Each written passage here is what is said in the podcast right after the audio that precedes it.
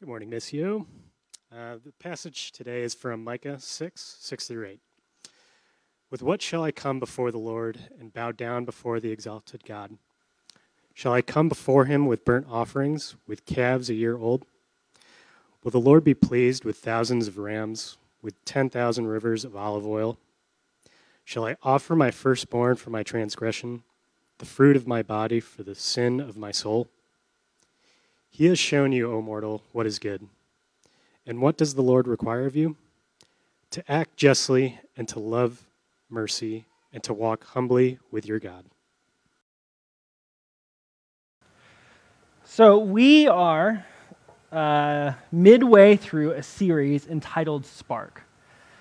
And the purpose of the series is to explore practices, disciplines, habits that spark in us greater love and affection. Practices that might do something in our heart that curates a greater sense of love. These are not practices about earning God's love or earning God's favor or earning our faith. No, no, no. These are practices that are actually for us, that do something positive in us. That as we engage in these practices, they might have a, a way of engaging us in the love of God, helping us experience it more deeply, helping us know it more deeply. So far throughout this series, we've looked at the practices of rest, play, prayer, lament, and then last week, the practice of story or telling the Jesus story to those around us. And you can kind of see throughout these practices that there's been a bit of a journey from practices that are more internal or reflective or contemplative, kind of in that process, to practices that become more external. They connect us to people around us, they connect us to the world around us, they make us aware of what's happening in the world around us. And today, the practice that we are looking at as you could probably get from the video or the scripture reading, is the practice of doing justice.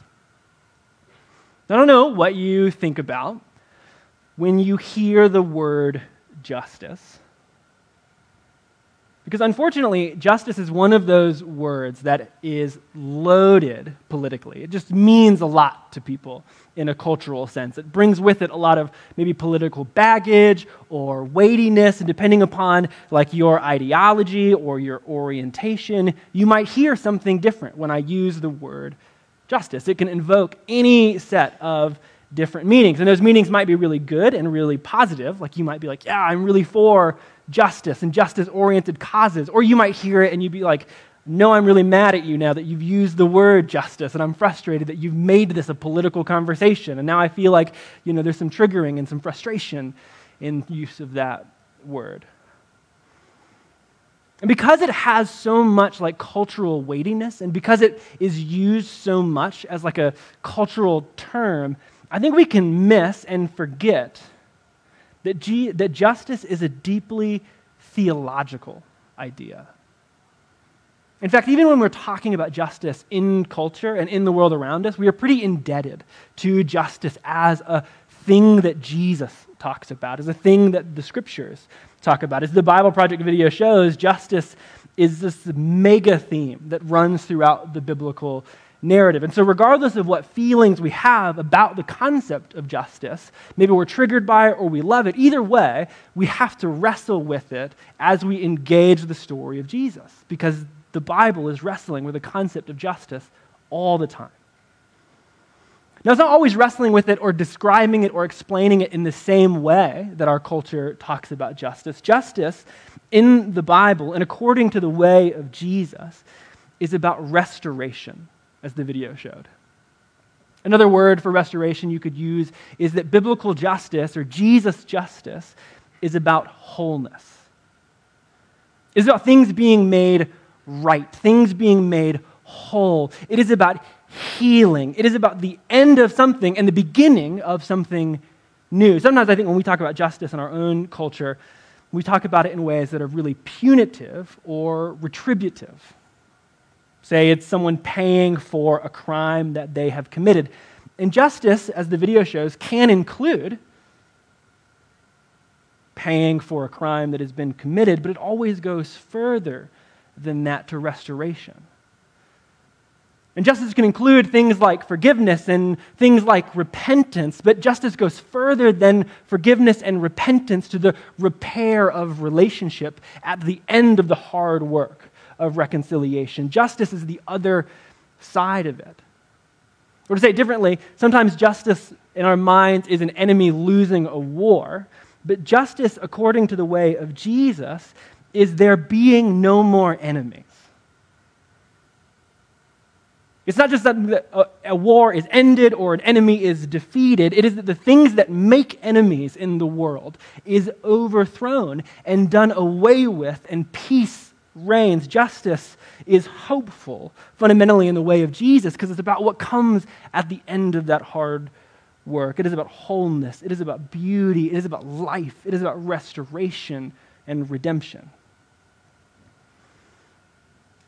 Justice is one of the most beautiful hopes that runs throughout our faith and our story. But it is not something that we simply hope in. Justice is a work that God is doing and a work that God is inviting the church to participate in. We get to be a people of justice. And today, I want to talk about that work of being a people of justice. But sometimes when we talk about doing justice, the, the conversation focuses on like who you're doing justice for or the social causes of justice or the work around you of justice. And those are all good places to orient this conversation. But today, I want to talk about justice not as something external to us, but instead as a practice that is good for us. Justice as a, its own spiritual practice that shapes our faith, that actually puts us in the way of love, where we ourselves might experience more of God's love through this practice. I want to talk about justice as a thing that might spark in us greater love and greater affection. And so, to do that, I have three big ideas today. Here's the first one justice is worship. Number two, justice strengthens our faith. And number three, justice enlarges our faith. So, first up, justice is worship. So, the passage that we read at the beginning of today, that Josh read for us, comes from Micah chapter 6. And in that story, Micah is sort of having a conversation between the people of Israel and God. And the people of Israel are wondering, kind of after a, a, season of, of not being very faithful to God, what kind of worship they should offer, what kind of life they should live, what kind of practice they should live. And this is what they ask in Micah 6, verse 6 With what should I approach the Lord? And how should I bow down before God on high? Should I come before him with entirely burned offerings with year old calves? Will the Lord be pleased with thousands of rams, with many torrents of oils? Will he take all of these acceptable offerings and sacrifices, all the normal practices of worship? Will God be pleased with animal sacrifices and the oil that I offer? Even should I give my oldest child for the crime that I've committed? Should I give the fruit of my body for the sin of my spirit? And the prophet responds to the people of Israel saying, God has told you, humans, what it is good and what the Lord requires from you to do justice, embrace faithful love, and walk humbly with your God. What kind of worship does God ask of the people in the book of Micah? Justice. In a similar conversation, the other Old Testament prophet named Amos has a really intense, even a further intense conversation with the people of Israel. And in Amos chapter 5, verse 21, the prophet records God saying this to the people of Israel I hate. I hate, I reject your festivals. I do not enjoy your joyous assemblies. It's hard. Sometimes when I read that, it's hard for me to imagine God speaking in that way. Like the people of Israel are gathering for a cool worship service, and God is like, I hate this. you sing that song one more time. Take away the noise of your songs. I will not listen to the melody of your harps. Instead, what does God ask of the people of Israel? Let justice roll down like waters and righteousness like an ever flowing stream. I'm tired of these forms of worship. I want justice. And again, one more example later in the New Testament, Jesus is talking to the Pharisees, the most religious, the most astute, the holy leaders of the people of Israel. And in Luke 11, Jesus criticizes their worship and asks for justice. He says this How terrible for you, Pharisees! You give a tenth of your mint, your rue, and your garden herbs of all kinds. This is the tithes or the offerings that the people of Israel were asked to give to God and to give to the temple. Jesus says, You do these things. You give your tithes, you give your offerings, and how terrible it is for you, Pharisees. Because while you give these things, you neglect justice and love for God. These you ought to have done without neglecting the others. I read you these three passages just in quick succession because what I want to illustrate is first and foremost how much God cares about justice how much God asks his people to be a people of justice. Over and above being a people of other kinds of worship or with other forms of worship, God is like, I care about justice. And actually, if your worship neglects the practice of justice, I'm uninterested in the other expressions of worship. They are empty without justice. And so we could say that the easiest reason for being a people who practice justice is because God repeatedly tells us to. In some ways, I could just end the sermon right there. That's, that's enough of it. God says, do justice over and over again. God tells us to do justice. But what I think is fascinating is that in each of these passages, that, that justice is commanded of the people of Israel or of the church, it is connected to worship. Worship and justice are always going hand in hand. And when you think about worship, there's going to be two different things to think about. Worship is, on one hand, an action that we do that brings attention to God. It's an action that we do that brings notice or fame or gives glory or magnifies our God. So when we live a life that is pleasing to God, it is worship. When we tell the story of God, we're pointing people to God. That's worship. But worship is also, at the same time, about encountering God's presence. That's always true throughout the story.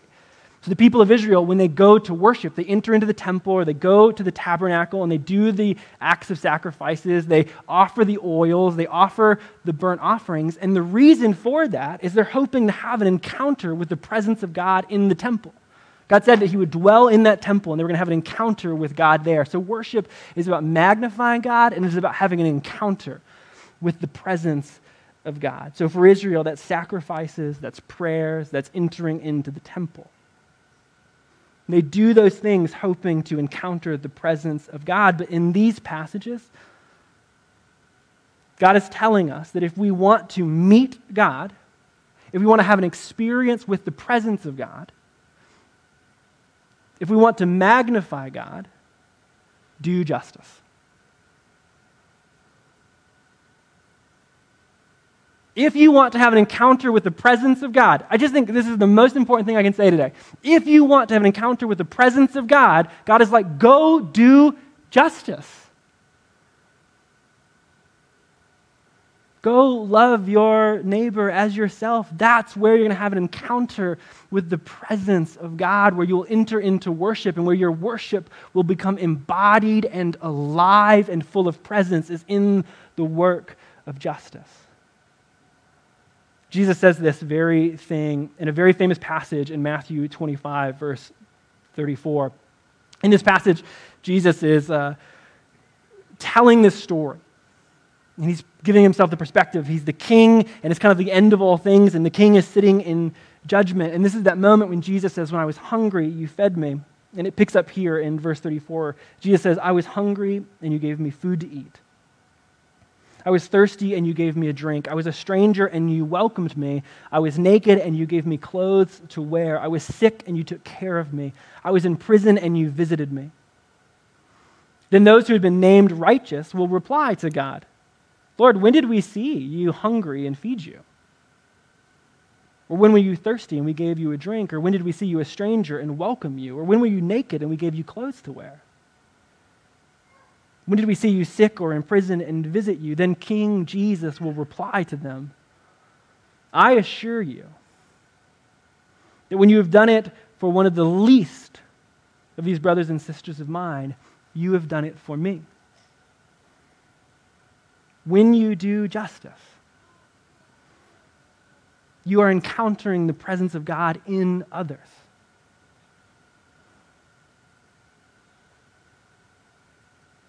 When you do justice, you're encountering the presence of God in others, which fundamentally flips what we think about justice up on its head. Oftentimes, justice can be an expression of our own power.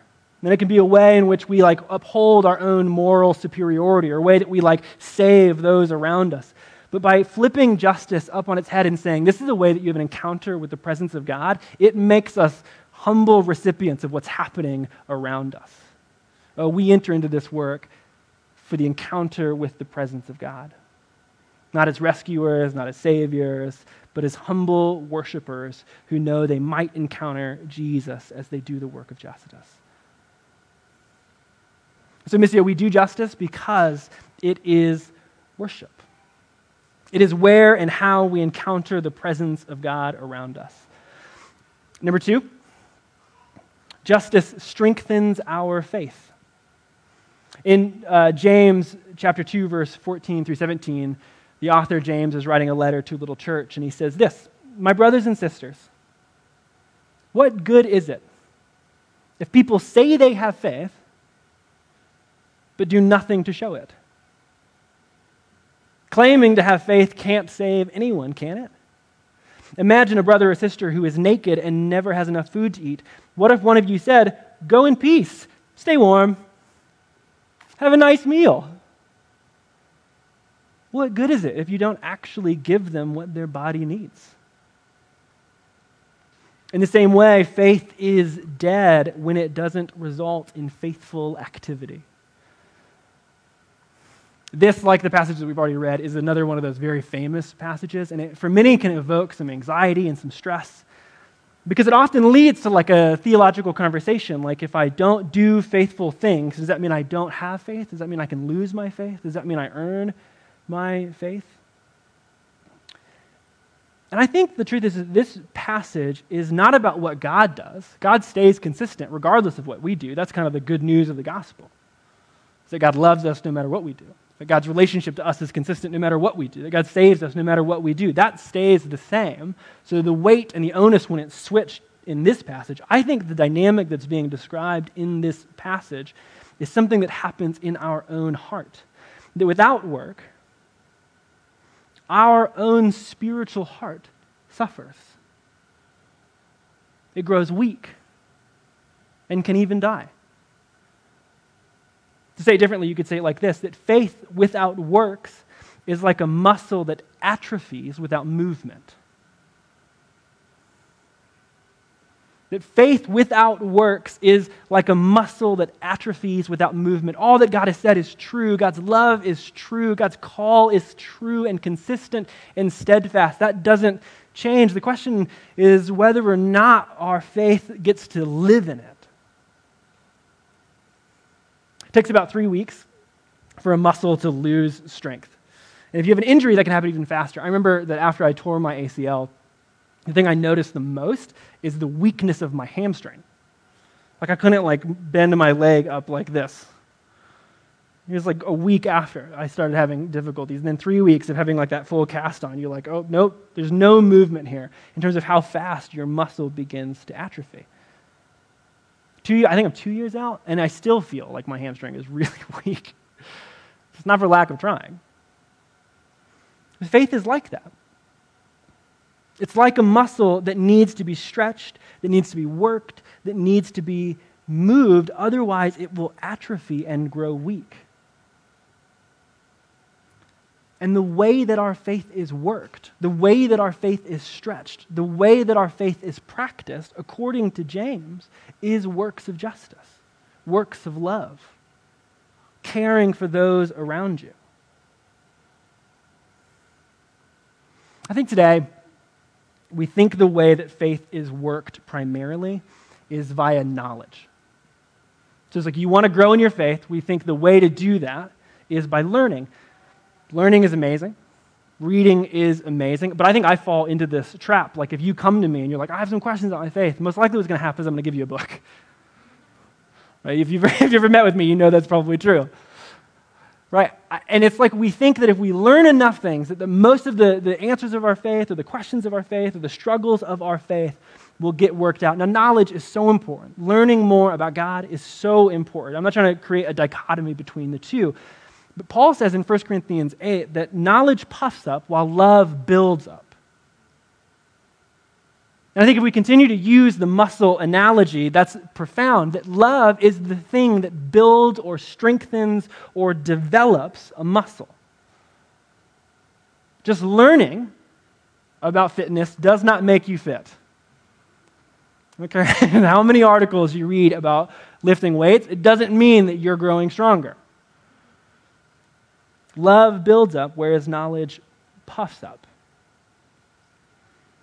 For our faith to mature, for our faith to grow, for our faith to be made stronger, we need practices that actually stretch it, that actually grow it. And those are the practices of justice, the practices of getting our hands on our faith.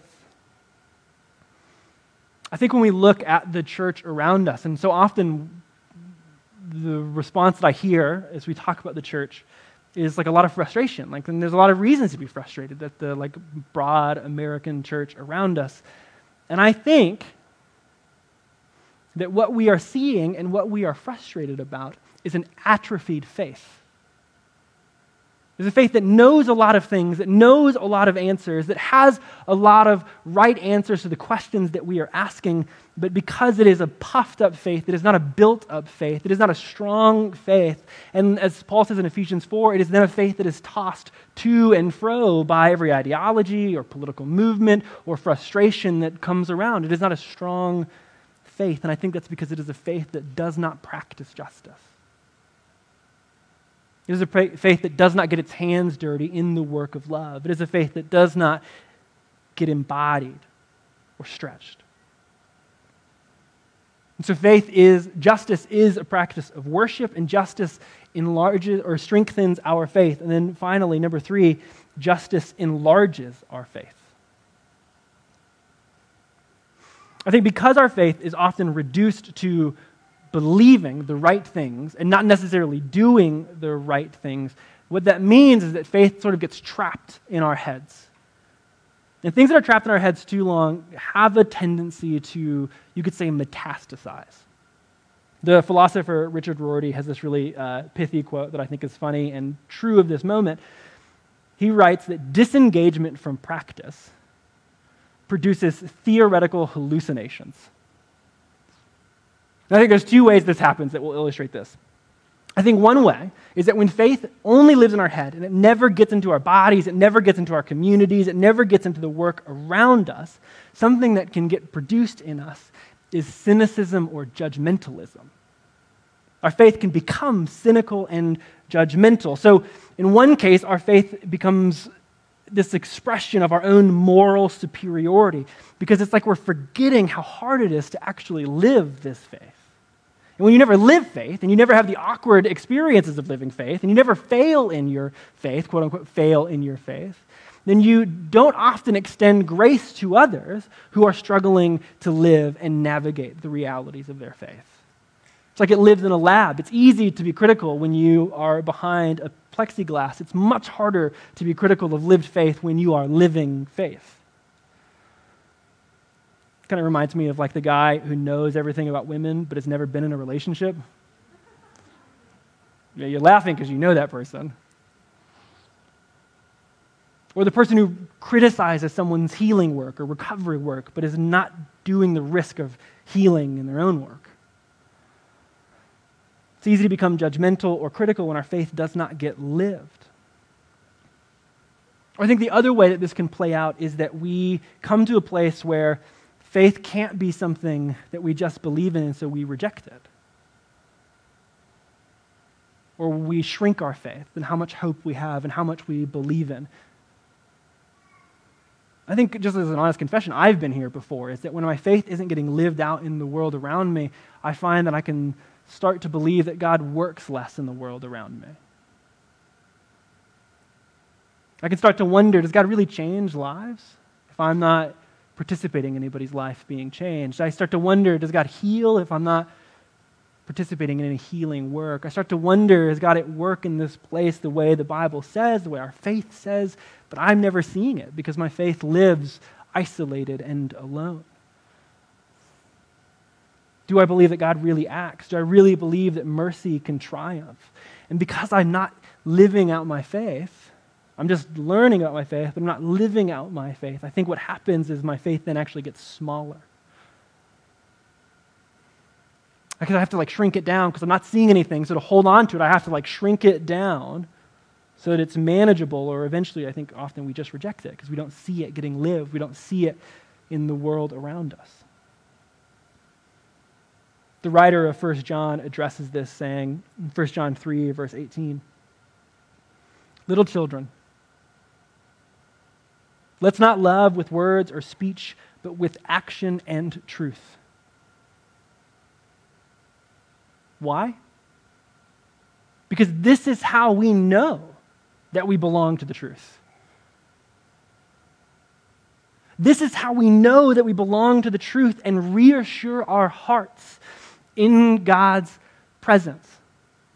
The writer of John is saying, like, if you are wrestling with whether you are in God's presence or whether the truth is true about you and true about God and true about the world around you, he says, love with actions. It reassures you of God's presence because you're encountering God's presence in worship. It reminds you of the truth and speaks it to you in a way that is deeper and more visceral than just your head, but into the rest of your very being. Says, when you love, when you do justice, it assures your heart of God's presence. It reminds you of the truth. To say another way, when you do justice, you get to taste and see that the kingdom is real that it might actually break in around you, that God's work might be true, that what God declares might be true, that when you get your hands on it and start to live it out, even in small, imperfect things, in the ways that you might want to write off, is as the kingdom begins to break out. We have a ministry at Missio called Change Groups. And the unofficial slogan of Change Group has often been that risk brings change. So I love that phrase risk brings change.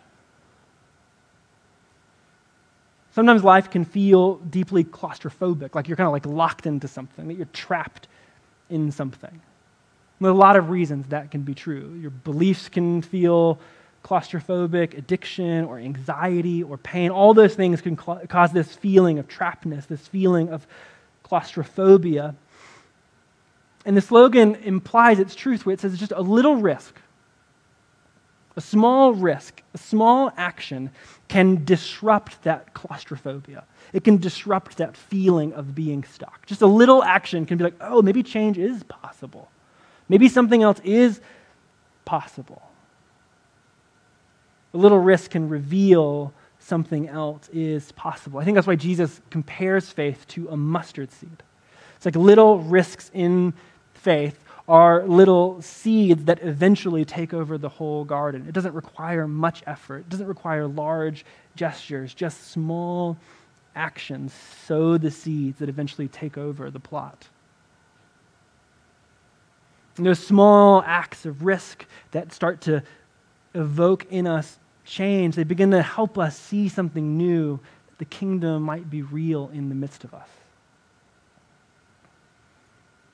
We need practices of justice.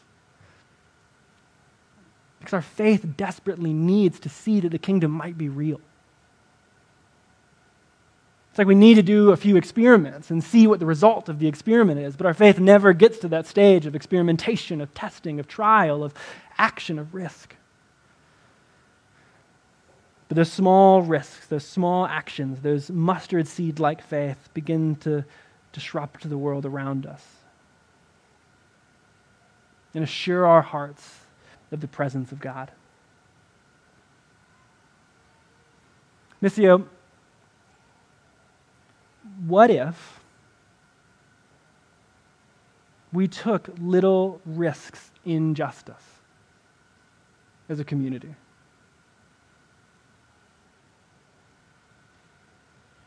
What if we took little risks in justice, little risks in loving our neighbors, little risks in loving those around us, little risks in encountering the presence of God around us?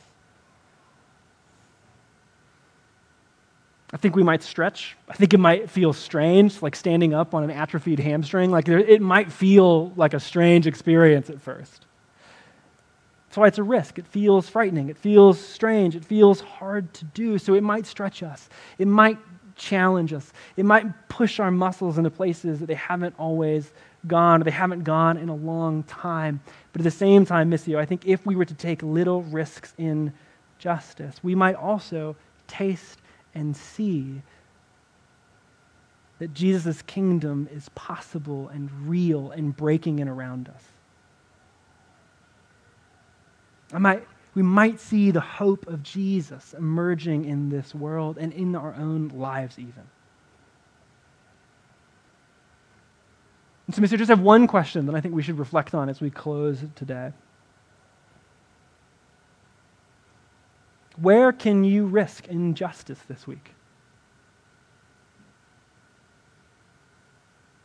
Justice is the work of wholeness, it's the work of restoration. So, where can you risk in wholeness and restoration this week? Maybe it looks like repairing a relationship, to get to the repair stage of a relationship.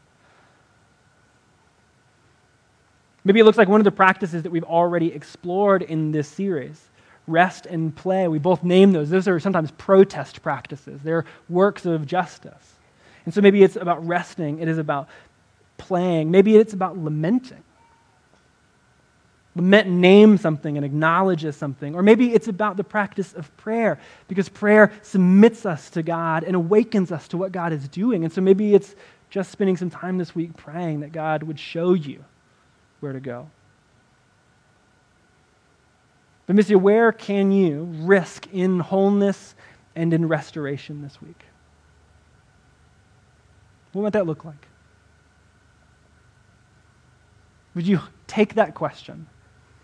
And as we continue to worship and as we continue to celebrate and as we gather at the table, would you bring it to the table?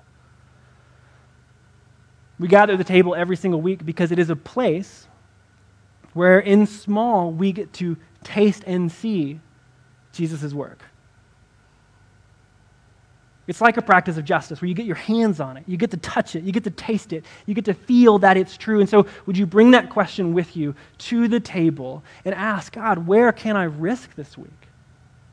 Take the bread, the physical symbol of God's forgiveness, of God's kingdom, of God's justice, and take the cup and ask God, where can we risk in this? And make the kingdom real. Let's pray. Jesus, thank you that you are steadfast, true, and good. That in you we see the ultimate picture of the justice of God. A justice that makes way for forgiveness, a justice that makes way for righteousness, a justice that makes way for wholeness a justice that somehow converts enemies into friends and family and followers of you. And so today, Jesus, deeply centered on you, deeply centered on the goodness of you, deeply centered on the love of you for us that is steadfast and consistent, would we risk injustice, knowing that there's no failure here? There's an experience of your love and an encounter with you available.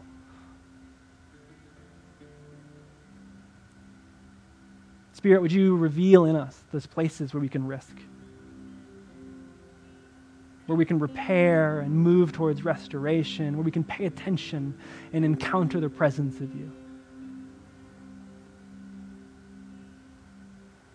And Spirit, through all of it, would you lead us to places where the table, the kingdom, would become a, a place where we get to taste and see? We'd actually get to see it. Our faith needs it, our hearts need it. And I think the world around us needs it. God, we ask these things in your name. Amen.